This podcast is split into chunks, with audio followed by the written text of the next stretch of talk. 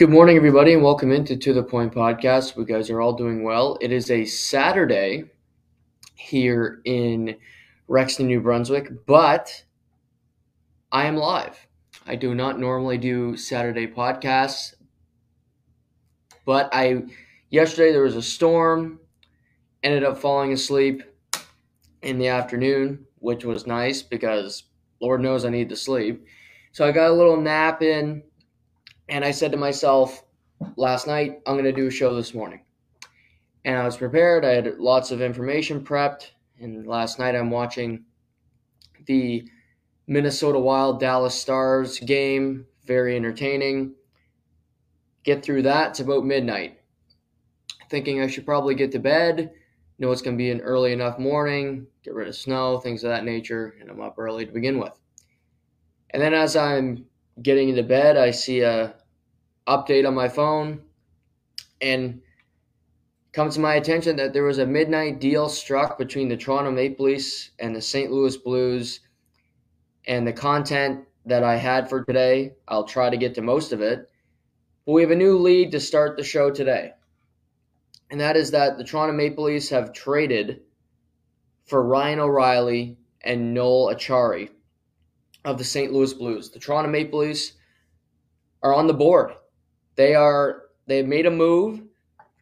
We are two weeks out from the trade deadline. This is very much Kyle Dubas esque. He does likes to do work early with the Jake Muzzin trade, getting Nick Foligno a few years back. He normally does not wait till deadline day. But looking at it here in Toronto, or looking at it from the Toronto point of view, pardon me, Toronto gets a former Conn Smythe, former Selke Trophy winner, in Ryan O'Reilly, a Stanley Cup champion. And they get a fourth line depth player in Noel Acciari, who's been to a Stanley Cup final as well in Boston, but lost, oddly enough, to Ryan O'Reilly's St. Louis Blues at the time. Toronto is better today than they were yesterday, and that is a win. And I talked about Ivan Barbashev being a target for the Toronto Maple Leafs. I still feel the Leafs could have enough assets to make that happen. I doubt that's going to happen now, but that's where I thought they'd go. I didn't see O'Reilly as the fit, but all while knowing the Maple Leafs had a void. The Maple Leafs had a void, and that biggest void on their team, despite you know maybe the goaltending, you could argue, is third line center. You had Auston Matthews, who's obviously is number one.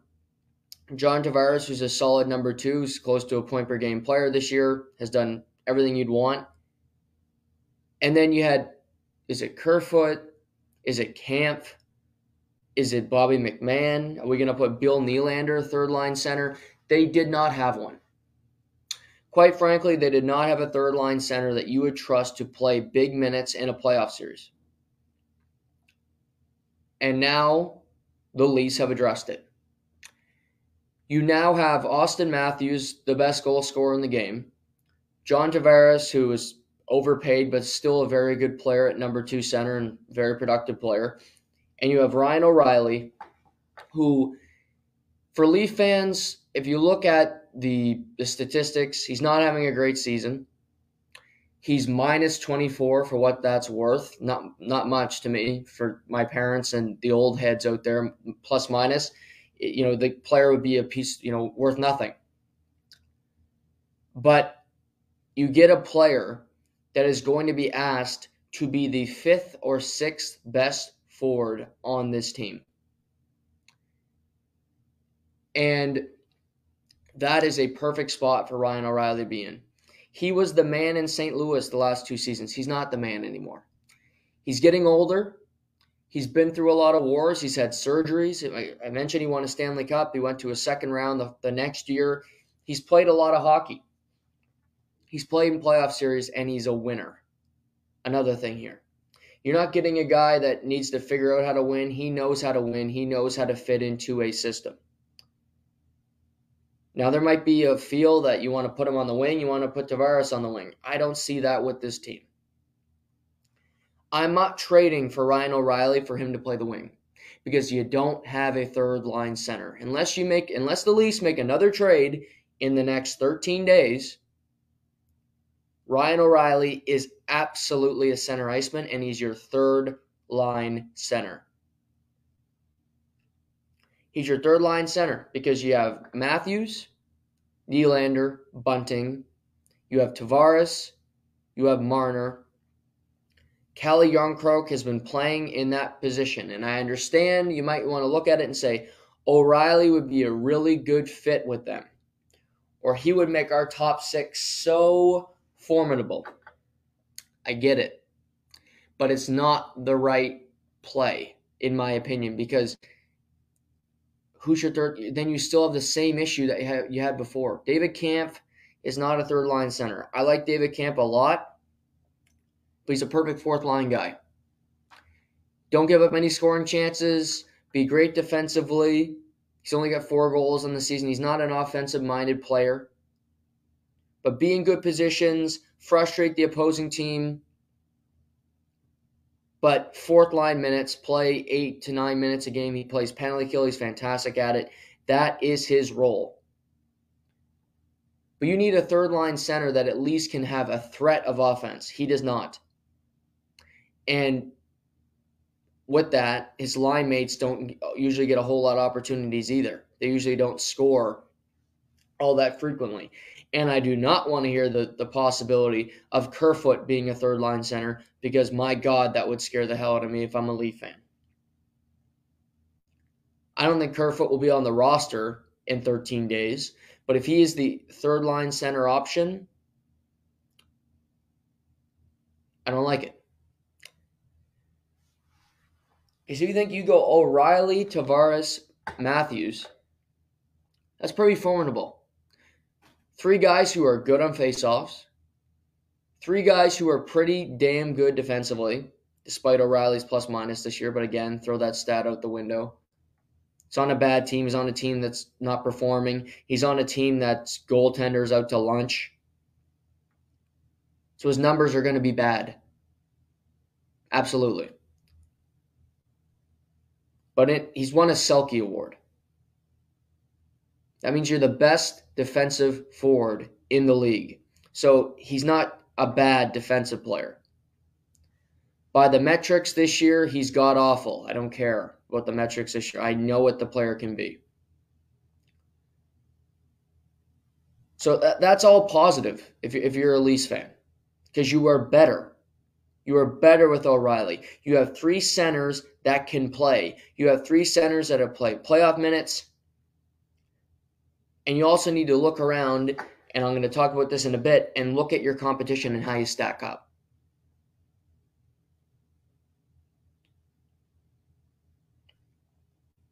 You also get Noel Acciari, who has quietly put up 12 goals this season, who is a third, fourth liner. He's a bottom six forward, but guess what? That's what Toronto needed as well.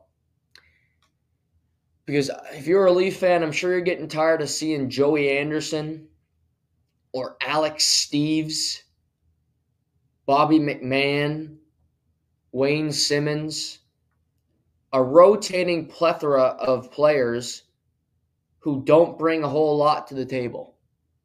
A plethora of people that don't threaten you. They just they're just there. They play, they may score a goal every now and then, but they're no threat. They're not really NHL players and in the playoffs they'll have their lunch handed to them. Acciari is not as talented as Pierre Engvall, but he has bite and he has more heart than Pierre Engvall could ever have. He will not be afraid to go into a corner. He will not be afraid to engage physically. And he's played on tough teams in Boston where he's learned how to battle. Noel Acciari was on a PTO last year in Florida. He had to earn a roster spot. He went had a almost a 20 goal season in Florida. He then goes to St. Louis. He's battled to stay in the league and find a role, and now he ends up in Toronto.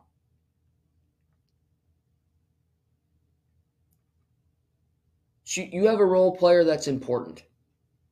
You have a role player that will play hard and, in my opinion, play well. Is he as, as good a player as Ivan Barbashev? No. No, and I, I would have preferred Barbashev, and I would have traded Matthew Knies and all they gave up for Barbashev and O'Reilly.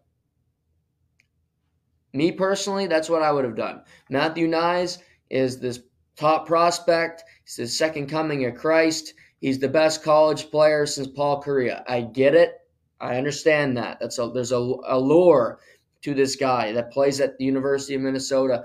And my God, hopefully there, hopefully he has a great NHL career. Hopefully they win the national championship this year because if he's that good, they probably should. Even though Quinnipiac's the number one team in the country. Shh. But you get O'Reilly, you get Acciari, and I think Matthew Knies is going to be a player that they plug into the lineup. Matthew Knies could be that top six forward that they envision. I talked about Järnkrok. How do you fill that spot? Matthew Knies could come in fresh off the college beat, jump on a line with Tavares and Marner. Pretty good opportunity for a kid to start a career. Järnkrok jumps down to the third line with Ryan O'Reilly. Both guys are really good defensive minded.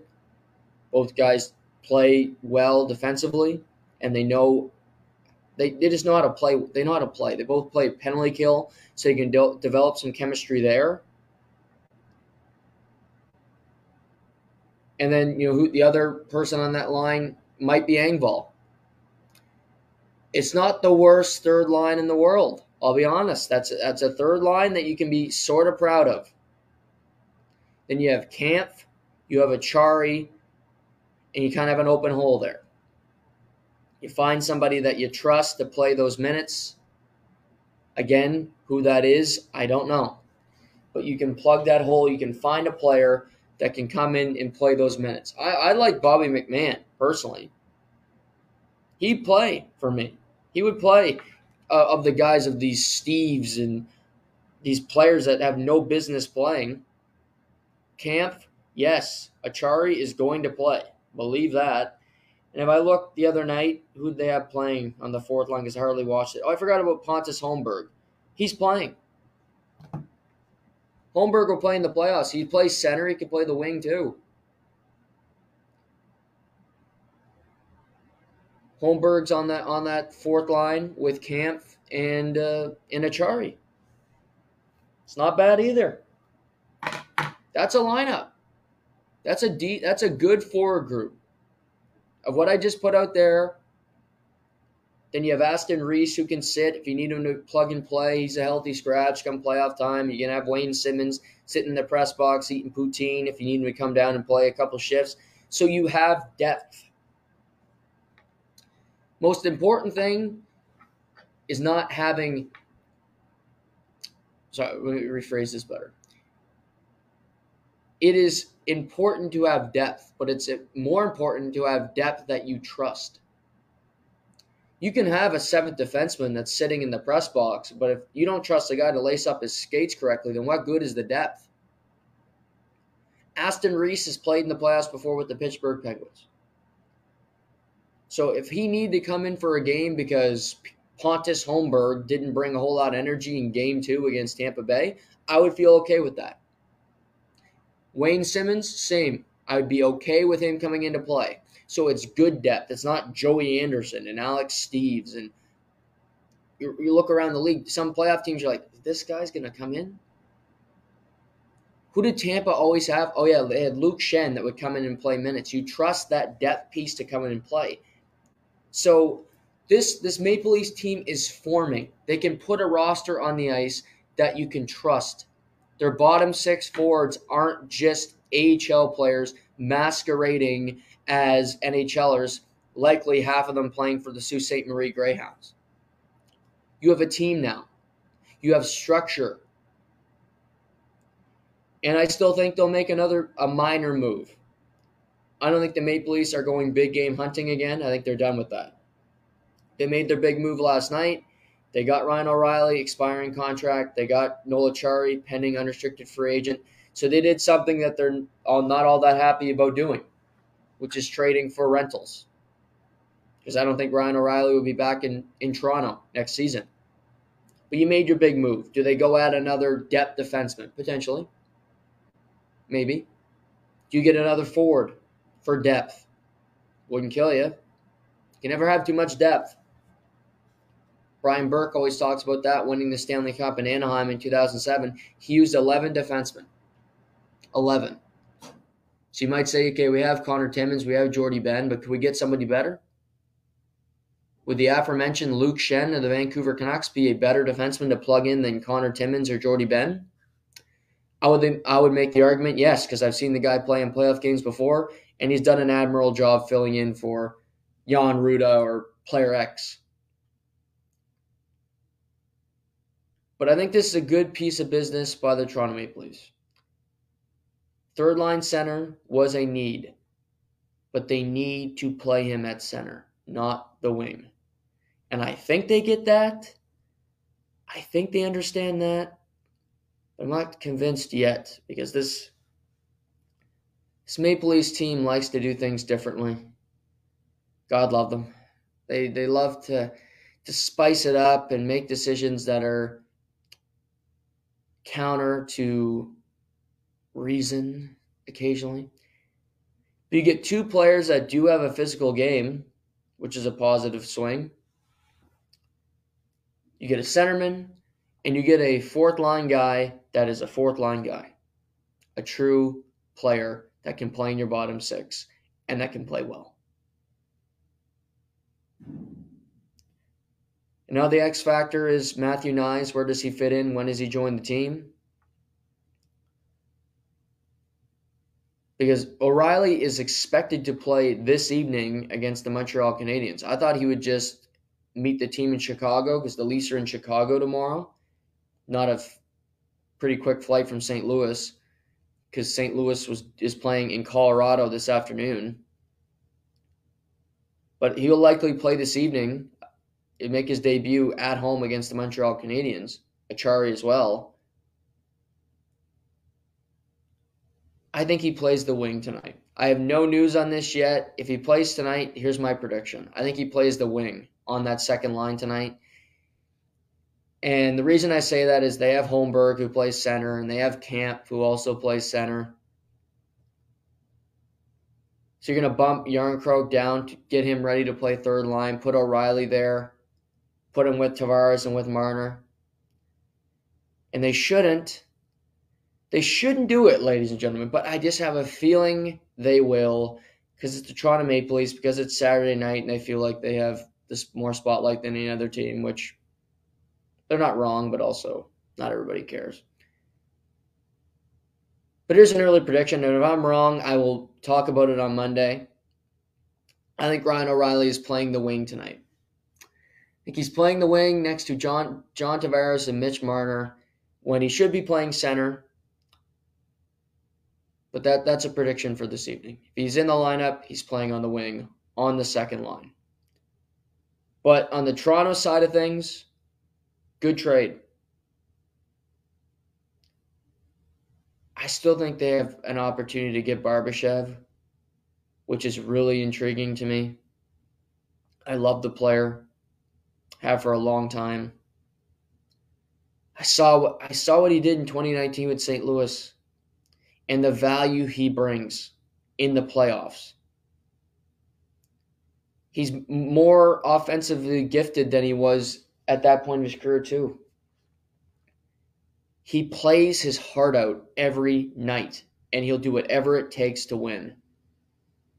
And that's what the, that's the best thing about Ivan Barbashev is that he will do whatever it takes. He'll battle, block a shot, he'll hit every defenseman. It doesn't matter to him as long as you come out on the other side with a victory. I think the Leafs could still try to acquire him. They don't have a whole lot of assets left after this trade because I'm gonna I'm gonna get to the St. Louis side in a minute. But I do think O'Reilly will be a fit. And as I mentioned off the top, the biggest reason why he's a fit is because he's going to be your fifth or sixth most important player on offense. Matthews, Marner, Bill, Tavares. Then you get to O'Reilly. Bunting could even be more important because Bunting is very he's very important to that team. So he, it's even better if he's your sixth most important forward.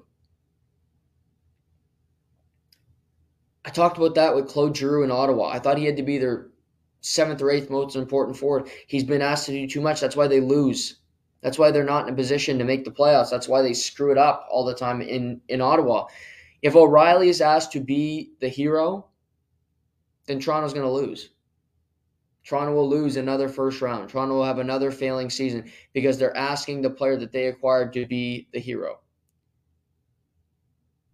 It's great to have depth, and you need guys to score a big goal.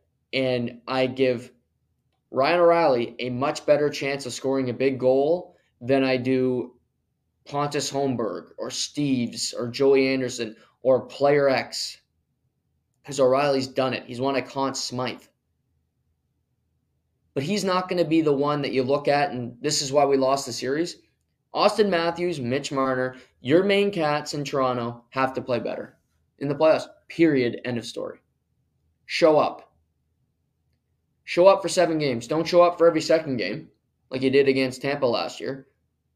Show up in game seven, Auston Matthews. You lost 2 1. Score a goal in that game. Have an impact. The best players do. When Brayden Point plays in big games, he shows up. I mentioned Artturi Lehkonen. That, that would be great if Ryan O'Reilly could be Colorado's Artturi Lehkonen, where he scores a, a series clinching goal and you remember it, and it was well worth the trade. That, that would be a great story. But before Lehkonen scores that series clinching goal, Nathan MacKinnon was a stud, and Cale Makar was the best player in the playoffs last year, he was doing his thing, winning a cons- winning the Conn Smythe Trophy. So the best players have to be the best players. That will never change. But having more depth on your team, having a player being pushed into a role that you know that he can handle is the is the perfect scenario here and the perfect reason to acquire him and looking at I thought about this last night after the after the trade. This is another big reason why Ryan O'Reilly has to play center. The Tampa Bay Lightning up the middle have Brayden Point, Steven Stamkos, Anthony Cirelli, and Pierre-Edouard Bellemare. They also have Nick Paul, who can play center. Brayden Point, pretty good playoff player. I'd say he's pretty good. He's the most clutch player in the last in the first two years Tampa won the cup. He scored every game. He had 13 goals in that second cup run that they had. He's Mr. Clutch. He does everything right. I love him. Love him like a son, Brayden Point. Great playoff performer. Steven Stamkos. Still got juice in those legs. Still plays hard. Played played well against the Leafs in that series last year, quite frankly. Anthony Cirelli, one of the best shutdown center icemen in hockey today. Defensively sound, plays the penalty kill. You'd like to see more offense from him, but he's smart. He rarely makes a mistake. He's great on faceoffs, and he'll compete his ass off. Sound like anybody you know? Sound like Ryan O'Reilly? Hmm. And you also have Pierre Bellemare, who is another guy who's he's a perfect fourth line center. You love to see him put on a line with Corey Perry and and the big rig Pat Maroon, and they go out there and do damage to the opposing team's fourth line. But all those guys can play center. They can all skate, and they know what their role is. So with this trade, Toronto now has Auston Matthews, better than any center iceman Tampa has. Tavares, pretty good, pretty damn good number two center. Ryan O'Reilly, Conn Smythe, I've mentioned all his accolades. And David Kampf. That is a huge shift. Because if you didn't have O'Reilly in that, you know you'd have? Pontus Holmberg. No offense, Pontus Holmberg, but you haven't played a playoff game. And yeah, you're fine. But should you be playing third line center for the Toronto Maple Leafs, the most rich franchise in, in hockey, and you got real aspirations to win a Stanley Cup? No. So that's why you go get Ryan O'Reilly so that you look at your competition because Toronto's got to focus on the whole playoffs, but you also got to focus on the opponent you know you're going to play. You're playing Tampa. You know you have to beat the Lightning. How do we beat them? Because before we get to Boston, we have to beat Tampa Bay. And with Pontus Holmberg and David Kampf playing 15 minutes a night against Cirelli and Stamkos, oy vey. I don't think that's going to work. I don't think you're going to win a lot of games because they're better than you. Just top to bottom. Center iceman. They got better center iceman than you do. So just teeing it off, that that's a close point Matthews. Matthews is a better player in the playoffs. Points been better. That's a it's even to me. I'm not giving Matthews an edge in that centerman battle because I know I, I've seen them both play in the playoffs and it's not close. One gets points, the other is at UFC events with Justin Bieber in, in May. Stamkos Tavares. Tavar- uh, defensively, I'll give the edge to Tavares. Certainly, he he wins a lot of draws. He's play. He's had a great year. He's had a great season, John Tavares. This one is very close. I'll saw that off. These two. O'Reilly, Cirelli. Offensively, Ryan O'Reilly has more to give than Anthony Cirelli at this point of their career. Cirelli struggles to score goals. I mentioned how great he is defensively. And these two playing against each other, third line versus third line for an entire series would be a lot of fun. But I think in a perfect world, you want Cirelli put with some decent players on his wings, and you want him going up against Matthews or the Tavares line. But looking at third lines with the centerman, you might have Cirelli there, and you put him with a Brandon Hagel, who's great, with a Nick Paul. Not bad. Pretty damn good third line. I mentioned you have O'Reilly, Jarnkrok, potentially Pierre Engvall.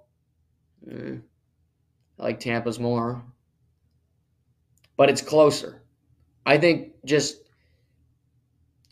ability to score a goal in a clutch moment, I give the edge to O'Reilly. So there's an edge for the Leafs. And then fourth line, I'm going to go Bellemare on that.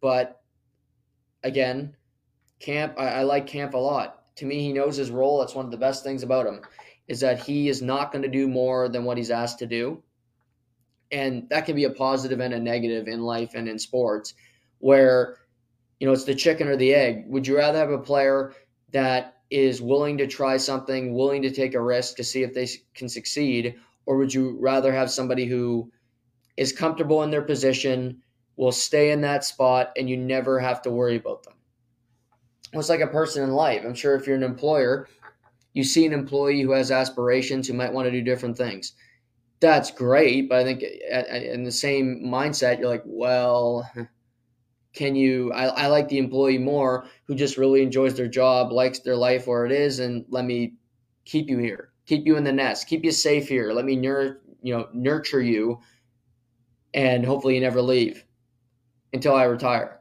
Then you can do whatever the hell you want because I got my money, sell the business, whatever happens, happens. Sounds fickle, but it's life.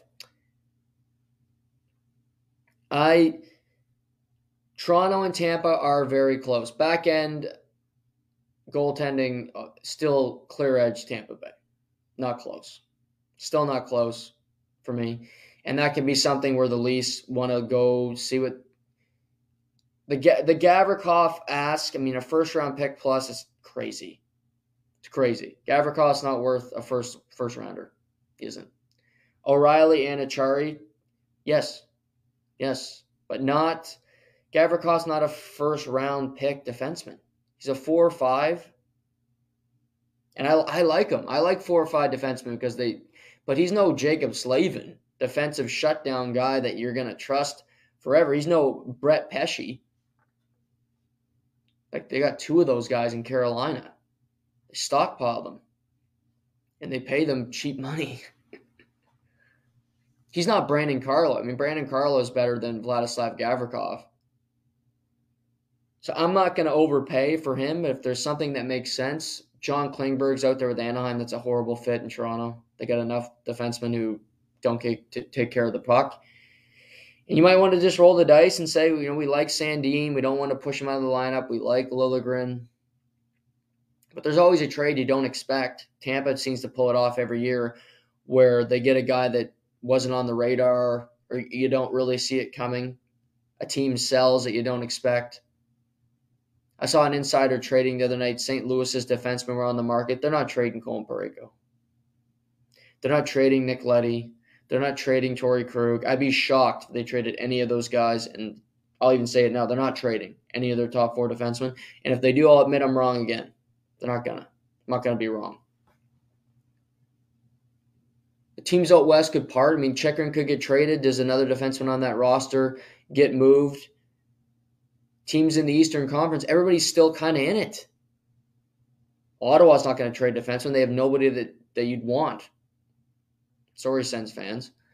But I guess you know it. You see your team's record. Connor Murphy, I mean, Jake McCabe, I think, could end up in Toronto. He didn't play well against them in the other night, but he's got another year left on his contract. So you could get him. He's not a rental. I don't. You get a maybe a third round, fourth round pick in this year's draft. But I think this is going to be the, the Leafs roster, the core of it, and then Matthew Knies when he's finished school. That will be their team. And it, it's a good it's a good squad. They can compete with Tampa Bay they can compete with the rest of the league because they were one of the best teams in the National Hockey League this whole year. Points percentage, all of it. And they've had injuries the whole year. They haven't, you know, they haven't had Matt Murray for stretches. They haven't had Samsonov for stretches.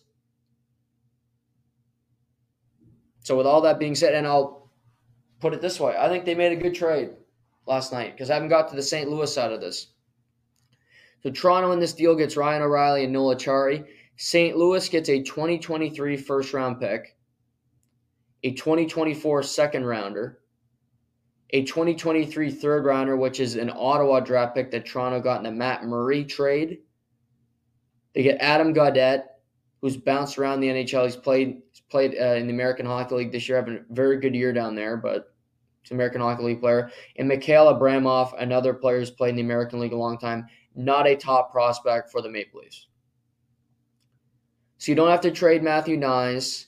You don't have to trade Roni Hirvonen. You don't have to trade Topi Niemelä. So you keep all your top prospects. You trade away two AHL players. And I think because they didn't trade away one of their decent prospects, you trade a 2024 second rounder. So 2023 first for Ryan O'Reilly, that was going to happen. You know that going in. You know you have to give up a first round pick. So that, that's the going rate. 2024 second rounder. It's not this year, so you keep your second round pick this year.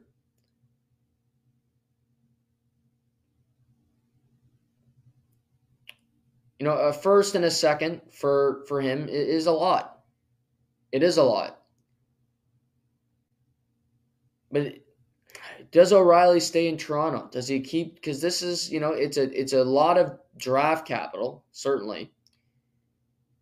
But if you win, draft capital is irrelevant because you're because you're winning. You're in a position to win a cup. In the 2023 third via Ottawa, again, you got that pick for Matt Murray, so it doesn't even feel like you're losing anything because you got still got Matt Murray on your roster. You got him with Matt Murray to, to take him on. So it's not a it's not a huge loss. So the, the 2023 third, you'll still have your third round pick this year, your own pick. You'll have your second rounder this year, and you lose two AHL players. And uh, uh St. Louis retained 50% of O'Reilly's salary. They also had Minnesota come into the picture. They got a 2024 fifth rounder, and they retained 25% of O'Reilly's salary. So a three team trade so O'Reilly's cap hit with the Toronto Maple Leafs is 1.875 million, which is a bargain of bargains. So with all the re- salary retention and all the movement, they didn't give up a, a top prospect. They gave up a first rounder. You didn't give up a second rounder in, th- this year. I think this is a pretty solid deal for the for the Toronto Maple Leafs. For St. Louis, I think they saw the writing on the wall, and if they could get a first round pick for Ryan O'Reilly, they're going to be okay with that. They're okay with only getting a first rounder. They were happy, in my opinion, to retain salary because who cares? You're going to lose anyway. She'll do it. 2024 second, 2020, another 2023 third. So you get another draft pick. And we got to remember maybe they didn't like the Leafs prospects. Maybe they didn't want any, maybe they'd rather have draft picks and make their own decisions than have Toronto's draft picks, which I don't blame them. St. Louis has drafted Robert Thomas. They've drafted Jordan Kyrou. They've drafted Colton Parayko. They drafted Ivan Barbashev. So they built the core of their team around their own draft picks. When they won the cup in 19 is because it's who they drafted. They added pieces around the edges, but they didn't add a lot.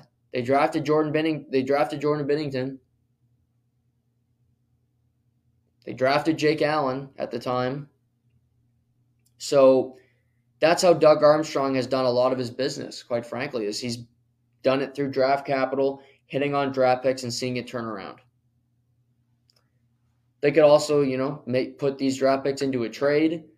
I've mentioned this before. I don't expect the St. Louis Blues to be in full on rebuild mode because you have Robert Thomas, you have Kyrou, you have Parayko, you have Torey Krug, you have players that will want to win now and that are on long term contracts and are good players. It was a disaster year in St. Louis, no doubt about it. A disaster season. I picked St. Louis to get to the Stanley Cup final, and I look like an idiot. Admittedly, I look stupid. Had the Rangers and St. Louis meeting for this for the Stanley Cup.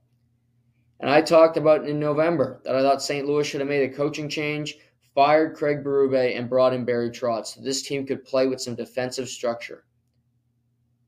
I heard Darren Pang in an interview this week talk about how you know you need your players to buy in. You need them to buy into the coach's message, and clearly they didn't with with Chief th- this year. He's still scary as ever behind the bench. Would scare the hell out of you if you uh, dogged it in practice. But he's been there a minute, and maybe it's just gotten stale. But Doug Armstrong's been in St. Louis a long time as a general manager. He's done some good things. They're always in the mix.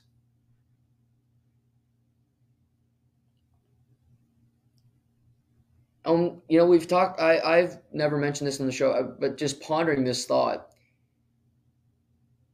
I think as media people, as even you know, just fans of the game, if you're a fan of a team, we can overinflate what the value of certain people are. Know, what's the value of Patrick Kane right now in his career? What's the value of Ryan O'Reilly right now in his career? What's the value of Jonathan Toews? You hear the name and you expect a huge return. Jonathan Toews is one of my favorite players of all time. He's my second favorite hockey player, well, third favorite hockey player ever. Jagr one, Niedermayer two, my two guys. But I got Jonathan Toews number three. It's one of the first jerseys my father purchased for me was the Jonathan Toews 19 jersey. And I love every, I love everything about him. I still do. But he's not the same player. And I understand that, but I think you you see the name, you're like, wow, what could, what could they get? What could they get in return for Jonathan Toews? What could Ryan O'Reilly fetch you? Maybe the market for O'Reilly around the league wasn't a huge market. I think teams also are in a position right now where it's about Timo Meier and Timo Meier alone. To me, he's the pendulum swing of the trade deadline where wherever he ends up, and I think it'll be Carolina or New Jersey, and boy, that's a pendulum swing. Because those two teams are very close in the standings, and both teams are very good. But I still think Boston's in that mix. I still think teams are, mm, you know, around the edges. So Doug Armstrong might have looked around and said, I don't know if the deal is going to get any better. Let me take a first and a second rounder while I have it on the table. I get Ryan O'Reilly to a new location now, and I can focus on Ivan Barbashev. I can focus on my other pieces that I can trade the deadline. And with O'Reilly gone, maybe Barbashev's value goes up. Maybe they can get another first rounder, a second round pick for Barbashev. Second rounder plus for Ivan Barbashev, which would be a good return in St. Louis.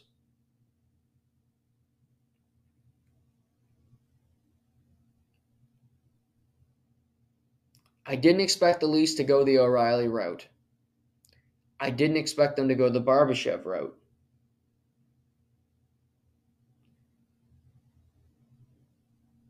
I really didn't know where they were going to go. My my parents asked me this the other day. They're Leafs fans. I didn't know. I wanted them to get Barbashev, but I didn't expect them to because he is too tough and would make too much sense. O'Reilly's a good fit. O'Reilly's a good fit, and Kyle Dubas is still the general manager for right now. He doesn't have a contract for next year but he's making moves trying to get this team over the hump. And to me, this is him zagging on his own fundamentals, on his own system, on puck possession, on skill over girth, on lack of toughness.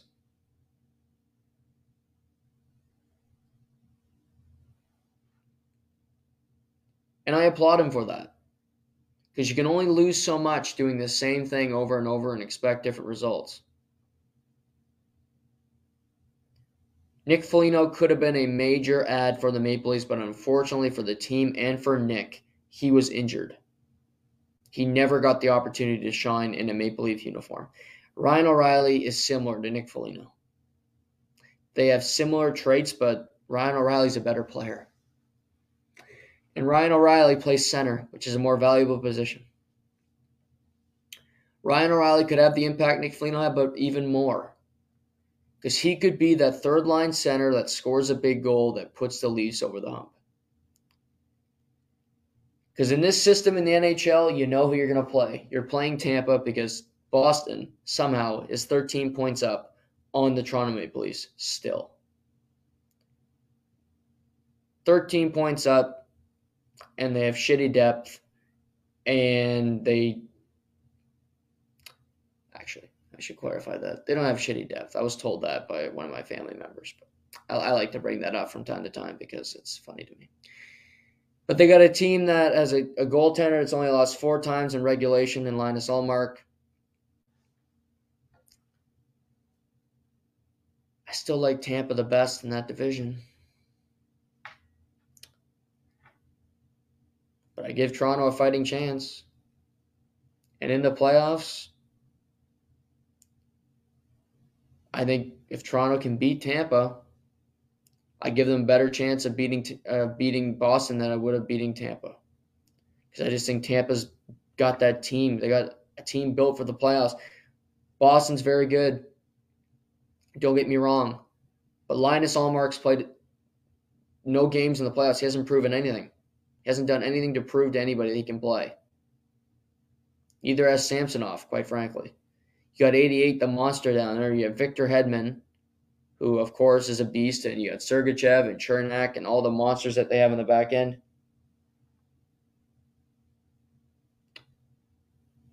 I should clarify. They didn't say shitty depth. Surprised on the depth. So I'll clarify my statement as I was sent a text to uh, clarify I think that's kind of chicken or the egg. If I mentioned that earlier, but bread and butter, peanut butter or butter, maybe maybe that's the comparison. Apples to oranges. There we go. Apples to oranges. B B level depth. B level depth on a maybe a B level team, maybe compared to the Leafs. Just not a not as much exposure, maybe. Jack Edwards, I don't know. But I applaud the Toronto Maple Leafs, and I like teams that do their business early. Why wait two weeks for deadline day to make a deal? Do it now. If he can fly in and play tonight, great. People be excited down at Scotiabank. Might actually hear the crowd for once. Ryan O'Reilly comes to town Saturday night against Montreal, mid Feb. You need a boost. It's good. Get him in. He'll play in Chicago tomorrow. They got Buffalo in a couple days. Makes too much sense not to do it.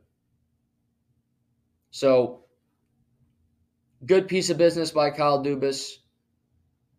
Decent piece of business by Doug Armstrong. What that draft pick will be, we'll have to wait and see. 2023 first round pick. For the Maple Leafs, they hope it's the 32nd pick in the draft because they hope they win the Stanley Cup and they won't give a crap, and neither will you. If you're a Leaf fan and that pick turns out to be a game changer. But even if you win a couple rounds, you're drafting 27th. Yeah, it's a first round pick on paper, but you know what you are? A high second rounder. You're a high second rounder because after a while, you're just you're second round talent that get taken in the first round. Let's just keep keep it 100 here.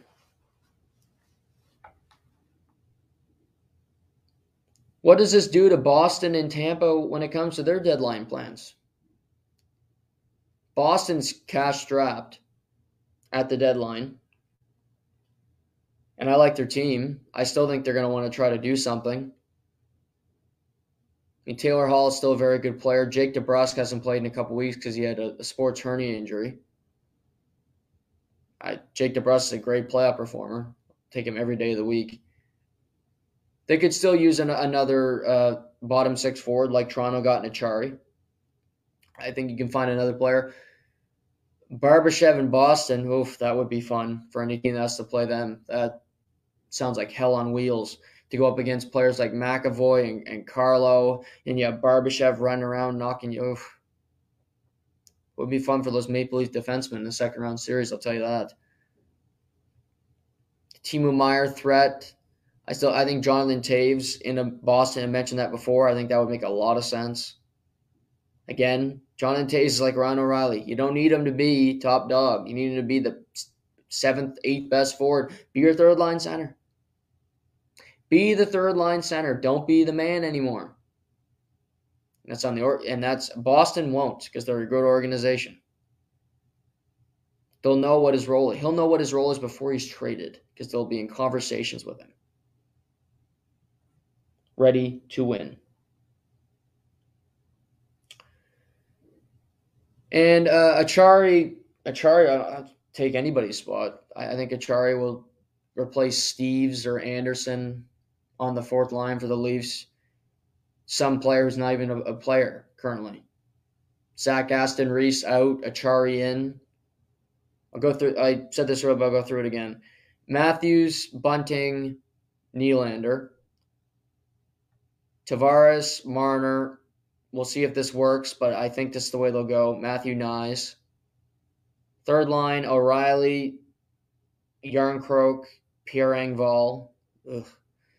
And fourth line, Kampf, Pontus Holmberg, and Noel Acciari. That's where I think they'll go. That's I think the top 12 forwards for the Toronto Maple Leafs entering the postseason. They may still do something else. They may play around the edges. They may get another depth piece, a defenseman, I think wouldn't hurt them. That's got a little more oomph. I talked about this this week. There's no talk about Jake Muzzin. Nothing. It's Toronto Maple Leafs where the media talks about what kind of cat that Nazem Kadri has or Mitch Marner's new ugly skates. No reports on Jake Muzzin. What's his health? Can he play? Is, is he is he going to come back? Is he on LTIR? Can they spend his money? Nothing. Now, I don't care if they don't play him and he comes back for the playoffs. They want to circumvent that, and the the Leaf fans who complain about Kucherov and Tampa doing that can be hypocritical and do it that and then do the same thing. I'm fine with it. I didn't care that Tampa did it. It's called it's called beating the system, living life, getting ahead. Ask Donald Trump not paying his taxes. Worked out for him so far. Might be in jail soon, but we'll see. But with all of that, I think if if that's the play, okay. But could could a journalist write that story? Could they? Could not one of them come up with a piece? I know it's tough to cover one team and one team only. Tough business to to do that. So tough. And I expect Kerfoot to be traded by the trade deadline for a defenseman or for another piece, salary out. If they're going to make another deal, I think he leaves. If I'm a Leaf fan, my biggest fear is Alex Kerfoot is your third line center, and they have O'Reilly on the wing in the second line. That would scare the hell out of me. And don't think they won't do it because you know they will. But he, he's not a centerman. If you keep him and he plays the wing, that's fine. Your team might be better. Holmberg won't play in all likelihood. He's a healthy scratch. You have Kampf and Acciari and uh, Kampf, Acciari, Engvall in the fourth line. You have Kerfoot. Yeah. Again, I don't like that as much. He's on the roster as of now, but I do think they make another trade, not a big trade, but another decent deal. And say if you traded for a Jake McCabe from the Chicago Blackhawks, Kerfoot could go there in return, trading salary for a salary. You'd have to throw another draft pick in that trade, I believe, but or a Connor Murphy in, in Chicago, another big defenseman. Maybe they could make a deal for an Adam Henrique in, in Anaheim. He's another forward, but maybe that's a move that, that they could, could potentially make. So I don't think Toronto does much more. They'll poke around the edges. I don't expect them to trade for a goaltender. They're uh, they don't they're not going to do that. They're not going to trade Matthew Knies. They clearly see him as a piece of the future. Whether he can play, I have no clue. And quite frankly, I don't think any of the Leafs staff do either. Sure, they might watch him more than I do at college, but do they know he's going to be a plug and play top six forward? No, they don't. Because Jimmy Fe- Jimmy Vesey was supposed to be a stud in the NHL. He's a fourth liner for the New York Rangers.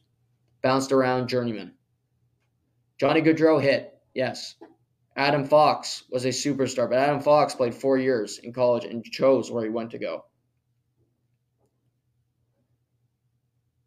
And Adam Fox was just is different. The Leafs signed a, a player a couple years ago out of college, played at Harvard. Abru Abruzzese. Remember the name? Yeah, he still plays for the Marlies. He's played, I think, four games in his NHL career. Didn't pan out.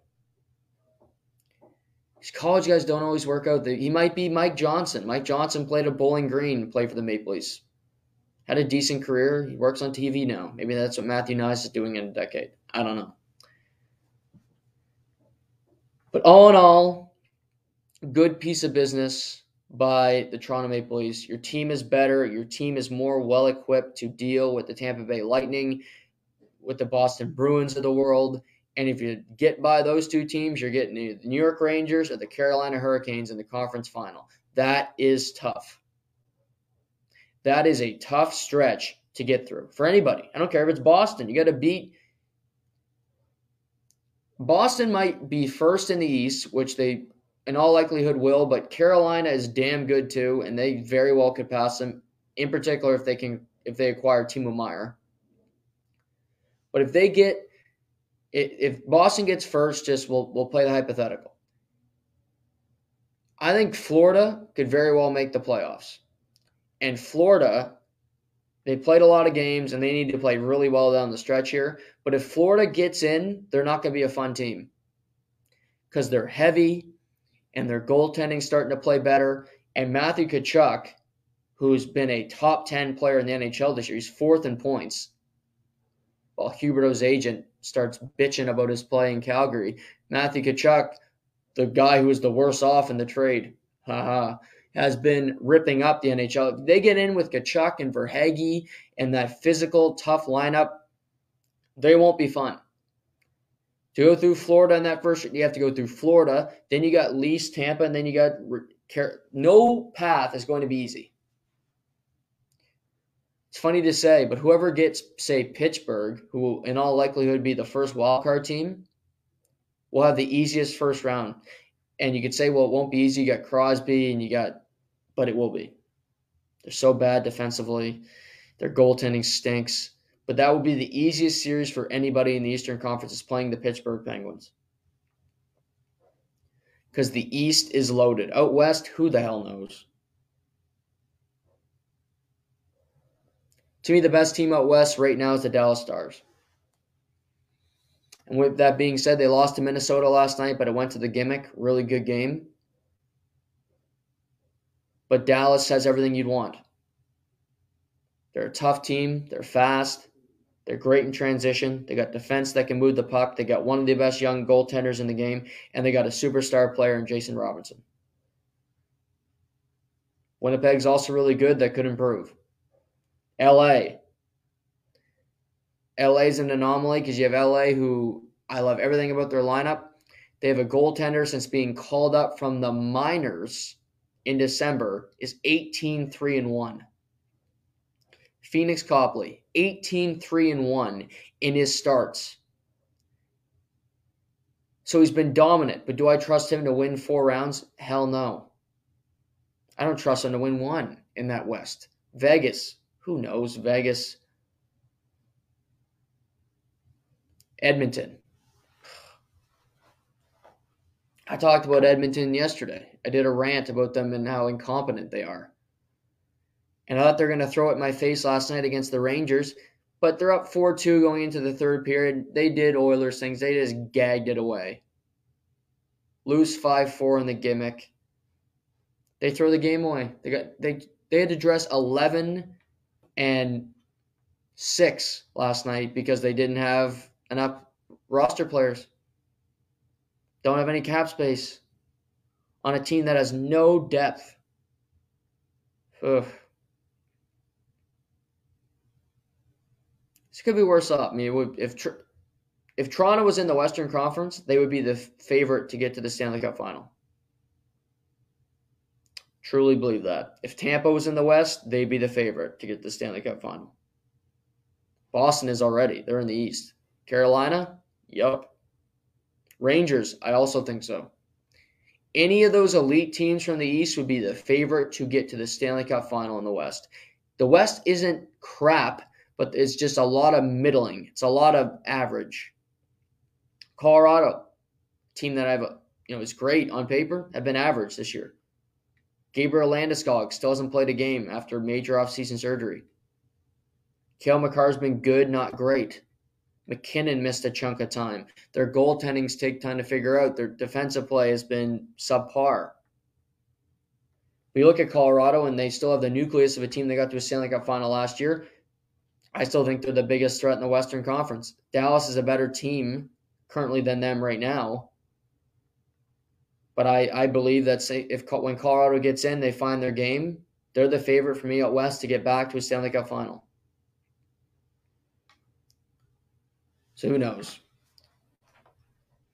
Let's talk about Calgary for a second. I hate watching the Calgary Flames. I talked about this all year. They're so blase.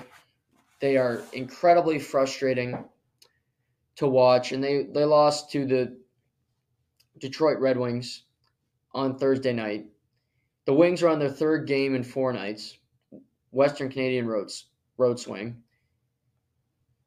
And Calgary loses 5 2. Doesn't matter if it's Jacob Markstrom or Dan Vladar. They can't get a save. They have offensive players that don't show up. Huberdeau's on the line with Jakob Pelletier and Nazem Kadri now. Play well for a period, then they fade out into the darkness. Dillon Dubé still riding a hot streak. But Calgary is Calgary. They're average, they're inconsistent, and they're a fringe playoff team, right where they deserve to be. Now, after the game, Allan Walsh, agent to the Stars, who represents Marc Andre Fleury, who represents obviously Jonathan Huberdeau. He, he's a big player. He's the he's the Scott Boras of the National Hockey League, if that makes sense. He is he gets his clients a lot of money. He's very good at his job and he'll defend them until the day he dies. So following the 5-2 loss, he goes on Twitter, which is where every great idea starts. And he says, you know, it's doing the same thing over and over again and expecting different results is insanity. And there's a picture of Huberdeau in his post. So clearly, this was a shot at Daryl Sutter and the fact that Jonathan Huberdeau has had a dreadful season. And I pontificated on this fine program before as of why this is the case. You know, i I can relate with Jonathan Huberdeau to the, the the, the weather. I hate the cold. I hate it. I wish I lived in Miami or Vegas. I wish it was nice all the time. I have no need for snow. I have no need for cold. Snowstorms like yesterday, there's nothing appealing about them. I'm not going snowshoeing. I'm not going skating anymore. I'm 24 years old. Yes, I might sound young, but I'm not doing it. Enough. It's nice all the time. I can go for walks. I can go hiking year round. No, take that away from me. Huberdeau's driving a Lambo, living in South Beach, women on the side of the road. Just, I mean, that sounds appealing, doesn't it? Now he's in Calgary. They got 40 centimeters in October, and he's probably freezing his ass off on a daily basis driving a Ford F 150. That life's not exactly as appealing. So that's part of it. He's asked to play in a different system than he ever did in Florida, where his defensive responsibilities were none part of the reason why Florida did not beat Tampa Bay, part of the reason why they did not get to a Stanley Cup final.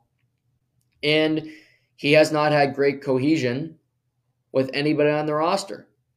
Kadri and Huberdeau, not a great connection. Did not work with Elias Lindholm. He's tried it with everybody seemingly, and it has not worked. So now Allan Walsh goes on to defend his client and Huberdeau had to address it with the media yesterday. He had to say, I had no idea that Allan was going to do this. I, I'm, I'm not with Allan Walsh on this. I don't agree with him. You know, it's just, we're going to try to get out of this together. I need to improve my play, you know, yada, yada, yada. All the things a player says to try to get off the current negative publicity that he has on him. I can appreciate where Huberdeau's coming from in this. Allan Walsh put his client in a really bad situation. But something I know in life is there's always some truth to everything, to whatever anybody says. Every joke, there's some truth behind it. Every statement somebody makes, there's a hidden message. There's something that you can take out of it that is not on the surface. John Huberdeau, I'm sure has a good relationship with his parents. I'm sure he's got friends and family, friends and other family that he confides in. But you know who you talk to a lot is your agent. And your agent is somebody that you can talk to, you can vent to, and feel completely comfortable being honest with them. So Huberdeau being frustrated, Huberdeau being frustrated with his role, with his place on the team. Allan Walsh, I think, has heard this story before, this sob story. Everyone want to mention it. And he is relaying that message via Twitter so that everybody can see it and maybe it'll get a rise out of Daryl Sutter. Now, this Twitter message may have more of an impact on a lesser coach, on a team that doesn't have as much structure. Daryl Sutter is not going to give a shit what Allan Walsh has to say. I don't think Daryl Sutter gives a shit what most people have to say But Allan Walsh can complain about Daryl Sutter. Allan Walsh can complain about the system. But here's the conclusion Daryl Sutter ran a system that worked last year, and the Calgary Flames lost in the second round. You get Jonathan Huberdeau, a better player than Matthew Tkachuk, and your team is worse. Nazem Kadri won a Stanley Cup. Your team is worse. So is the system bad, or does this tell you that Jonathan Huberdeau can only play one way, and that one way is on a high flying team that really has no chance of winning. Because in his entire time in Florida, he got great numbers and they never sniffed a conference final, they never sniffed a Stanley Cup, and they were never a legitimate threat. So is he just a stat padding machine on an offensive minded team that can't translate his game? Which is an indictment on Jonathan Huberdeau, not on Daryl Sutter. Daryl Sutter's won two Stanley Cups. He got to a second round last year. His system has proven to work. Jonathan Huberdeau as a player has proved to be a great offensive mind, a, one of the best passers in the game. Will be in the Panthers Ring of Honor. Great. All great accolades, but they're all individual. They're all individual things that he can point to. His teams, the teams he's been on, have never won. They've always been average at best. So, what to do now? He's stuck there. He's signed an extension. He's got a whole bunch of money. So the hope for Allan Walsh and Jonathan Huberdeau is we get a new coach so we can play a high flying system here in, in Calgary and I at least I'm putting up points while I'm freezing my ass off? Or am I a player that can't do anything but score? When an agent has to come out to do this, it looks weak. The player looks spineless. And if I was Jonathan Huberdeau, I'd be pissed off with Allan Walsh. But I don't think he is. Because I think Jonathan Huberdeau felt this way.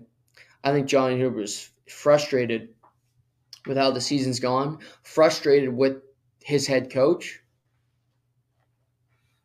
and can hide behind Allan Walsh throwing this dart out there and just kind of hide behind him and say, you know, I don't believe him, but it'd be great if Daryl wasn't here next year. It'd be great if we had somebody new. It'd be great if I had some more players to pass the puck to that could finish.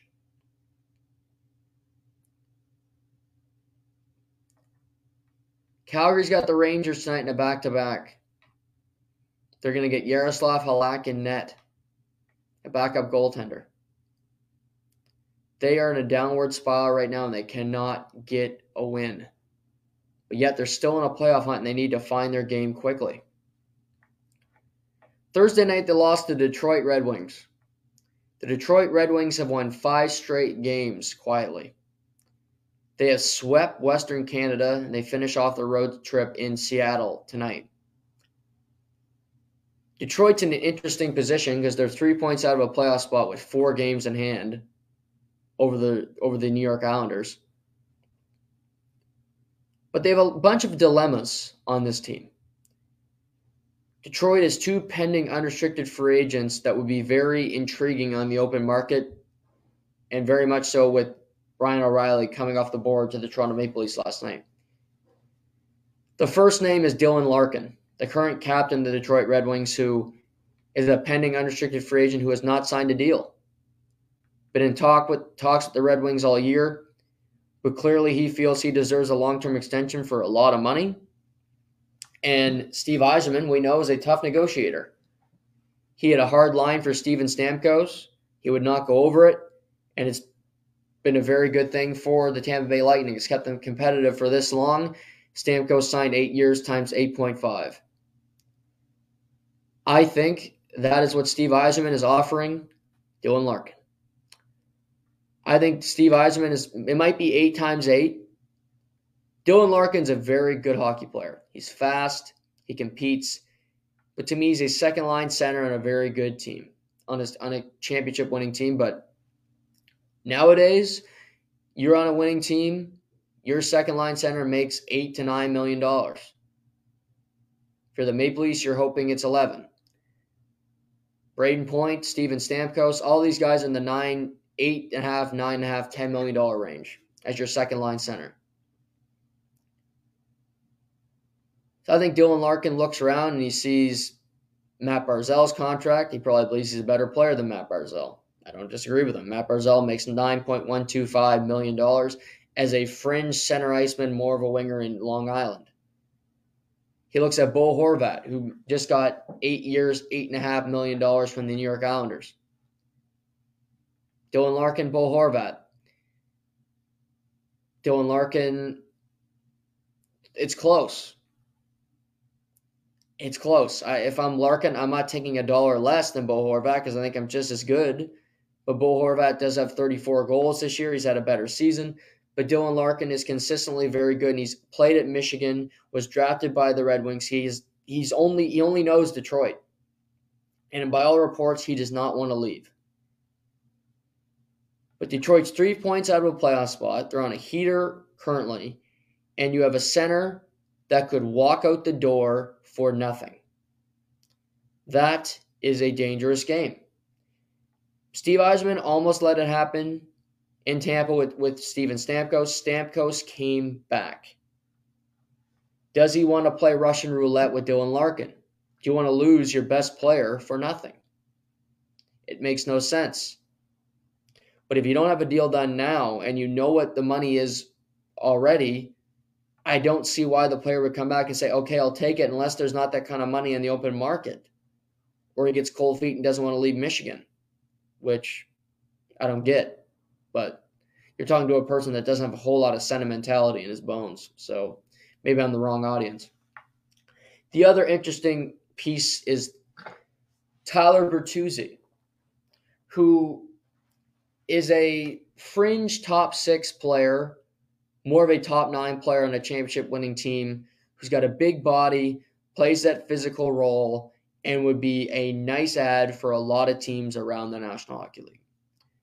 Now, Bertuzzi's gone through a lot the last couple of years, injuries. He was still the only player in the National Hockey League who has not been vaccinated, which wouldn't stop me from trading from him, but maybe it would for other teams. I doubt it. Maybe some fan bases would want that player acquired. Doubt it. But again, who knows when this stuff ends and when that's still a big deal or when it isn't. But all I know is that Tyler Bertuzzi can play. He's smart, he's physical, and he's currently on a line with, oddly enough, Dylan Larkin. What does Detroit do? You've won five in a row. You're in Seattle tonight. Ville Husso is playing fantastic. Your team is full of youngsters. Robbie Fabbri scoring goals. You got Filip Zadina playing. Berggren is playing. So I don't believe that they're a playoff team. I think Florida's better than Detroit, but Detroit has four games in hand on, on the Florida Panthers. So if you can win those games, you're in a position to be right there with them. Washington is ahead of them, but Washington's still without Alex Ovechkin. They're without John Carlson. They're without Tom Wilson. When Ovi's back, I don't know, following the loss of his father. So they're hurting. They're not winning any games right now. I think Kyler Bertuzzi would be a great fit in Winnipeg. The Winnipeg Jets are another team that, that is very good that could be looking to add some pieces. I I just mentioned the Western Conference is wide open. They should be looking at this as an opportunity. Kevin Cheveldayoff, how many more cracks is he going to have as the general manager of this team? Mark Scheifele is a pending unrestricted free agent. Pierre Dubois, Pierre Luc Dubois is a pending uh, restricted free agent. You got Josh Morrissey in a good contract. You have Connor Hellebuyck. You have you have Kyle Connor, one of the more underrated players in the league try to win. But Detroit is an interesting team to monitor. They play, I believe, four games before next Friday. Starts to, uh, tonight against Seattle. They're still in the mix. Stevie Y's got a young team, maybe a trade away assets for one more season, and then you start to build up because he did add Andrew Copp in the offseason, and he did add Ville Husso. And he's made some good signings to help their team, quite frankly, to put them in a better position to be competitive. And they have been competitive all year. But can you jump Washington? Can you jump the Islanders? Can you jump Buffalo to get to a playoff spot? Can you jump Florida? That's a lot to ask in a short period of time. But I've watched in the last few nights. They're they're fun to watch. Maurice Seider's a stud on the back end. Ben Chiarot's another ad that they made on, on this team. Come over from Florida. I look at Winnipeg for Tyler Bertuzzi, and I don't believe Detroit will trade Dylan Larkin. But again, if you're a team this year and you think you can, boy howdy would that be intriguing to get a such a difference maker on your team, like a Dylan Larkin who can literally do it all. Get him to be your second, third line center. Timo Meier's the biggest pendulum swing. Dylan Larkin would be close. He'd be number two for me. Again, I don't believe he's traded. But if he ended up in somehow they pulled that off and he ended up in Dallas. Dallas has a lot of good assets in the American Hockey League. They have draft picks and they have good players playing in the AHL right now that, that seem to be that are going to be good prospects.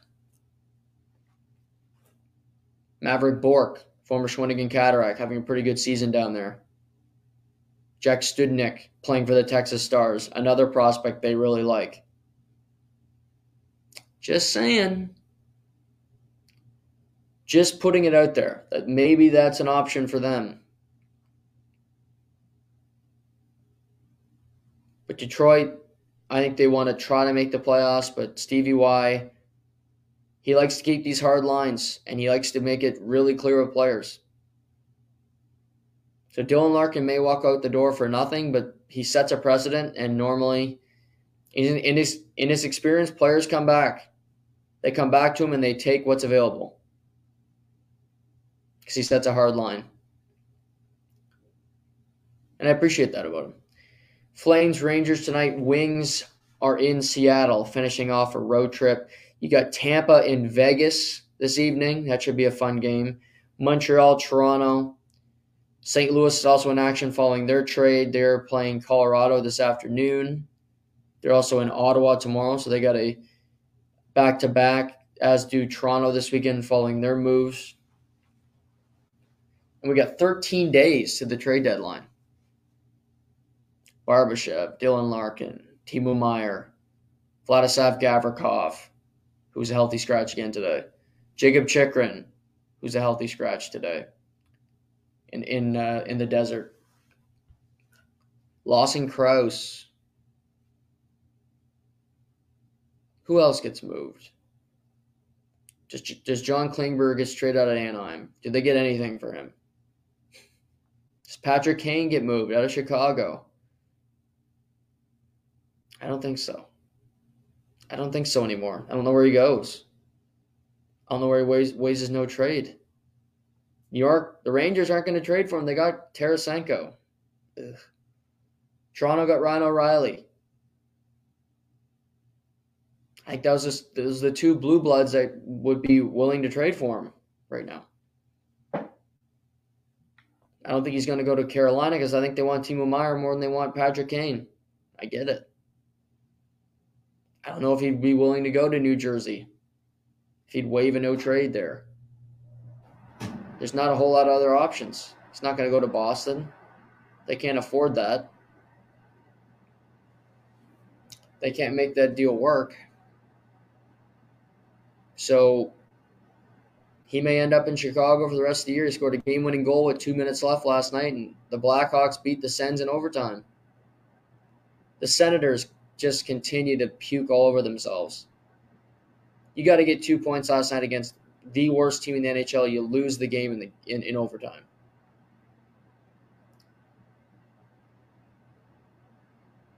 My word, they just they they can't figure it out in Ottawa. New owners coming. Fun, fun times to be an Ottawa Senators fan because you just know when you expect anything from the team, they find a way to screw it up. And Pierre Dorion met the media yesterday and he announced they're they're not trading Alex DeBrincat, so that's safe, and he's unlikely to trade Travis Hamonic or Derek Brassard. I find that funny that he had to put that out there, and the reason is because nobody wants them. Trading for Travis Hamonic is like trading for a trading for a goal to already be scored. It's like trading. It's like starting a game. You're down one nothing. That's trading for Travis Hamonic. You might as well. Uh, uh, you know what happened during a game that he'll do something that is so.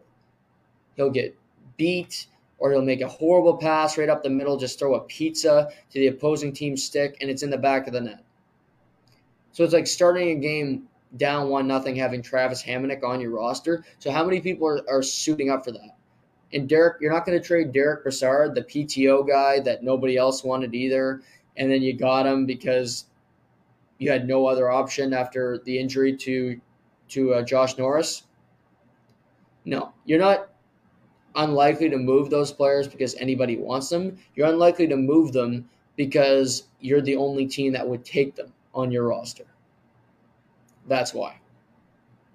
So don't put it out there like you're going to keep them because you really think they'll help you on a deep run, maybe make a playoff push. To the contrary, they're a hindrance to you winning. But that's your own doing. New ownership will be put in place by the start of next year. I, I would have to think it's in place by free agency.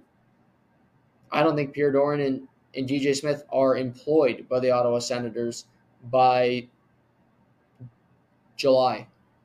By the draft, I don't think either guy is still working for the Ottawa Senators. I think they have a new GM and I think they have a new head coach, and that'll be chosen. That'll be chosen, pardon me, by the new owner of the Senators. Whether that ownership group includes Ryan Reynolds or not, I don't know, but that's where I see it going. Quickly today, I want to talk about the genesis with the golf. And I want to start off by saying how I was wrong. The other day, I talked about how I, I like watching golf tournaments minus Tiger Woods because you when Tiger's in a tournament, they focus so much on him and it's less about the rest of the players and just I love watching the PGA Tour. I, really, I don't care who's playing. I'll watch Brian Harman putt. I'll watch anybody. I'm, I'm, I'm addicted to it. But Thursday night, with the group Rory McIlroy, Justin Thomas, and Tiger Woods, it was truly special, and it felt really just it was it was such a great feeling on 18 to see Justin Thomas putt out from off the green for birdie. Then you see Tiger make a birdie putt, his third straight birdie putt to to end the day. And then Rory caps it off. All three men, all three men at one point, the number one ranked player in the world, all make putts for birdie on 18. But to see Tiger play around where he shoots two under par, to see Tiger Woods where, yes, he's hobbling around, his leg doesn't look great, but he was able to finish around without grabbing the back of his ass cheek, without withdrawing he was hitting his driver incredible. He was hitting it straight, he was hitting it down the middle. His chipping was clutch tiger, just vintage, where he put it four feet from the hole. It was it was just so special to see those three men together and I, I was wrong. It was great to see Tiger on that course. And obviously, yesterday did not go as smooth for Tiger. Shot three over par. He's at one over, but he's go. He made the cut.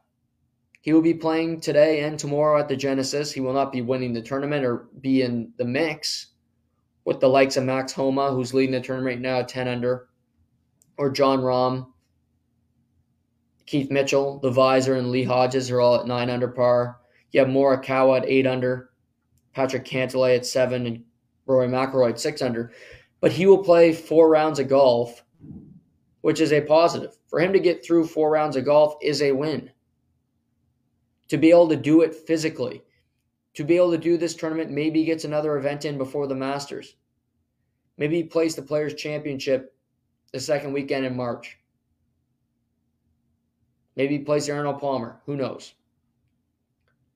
But to see him play four rounds of golf to look way more comfortable than he did at any point last year when he was playing the majors is a sign of improvement. And you saw signs of life that he still has some game left.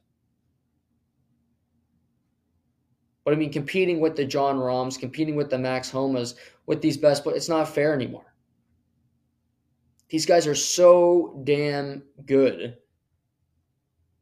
We're going to see likely see Max Homa and Jon Rahm in the final group today together. And I mean, Jon Rahm's won twice on the PGA Tour this year. He's been in the final group on a Sunday five times already. It's February. He's won $8 million and it's February this season, Jon Rahm. Just from golf. Just from playing golf, he's won $8 million this year. His putting, he, he's just, he's a specimen. He knows how to, he's, yes, Scottie Scheffler's the number one player in the world after winning the waste management. But if Jon Rahm wins this weekend, he's number one player in the world again. He'll take it back. So that's the fun right now. You have so many great players: Jon Rahm, Scotty Scheffler, Rory McIlroy still in the mix, Collin Morikawa, who's starting to find his game, Max Homa, who won at American Express, could get his second win of the season this weekend. But then you throw in guys like the Visor, Keith Mitchell, who's nine under par, who's one of the best drivers of the golf ball in the world. You wouldn't think it looking at him, but he is. Matt Kuchar, another vet, he's at six under par, four four shots off the lead. So I think it's gonna be a really fun weekend at the Genesis. You got games this weekend. You got the golf, and I think every golf tournament should be in California. Can we have that? Just rotate golf courses in California so we can get nighttime golf. I mean, the Genesis played till 9:30 p.m. East uh, Atlantic last. That's that's just phenomenal. There's nothing better than that. 9:30 at night, a little golf, a little Genesis. Sign me up every damn time.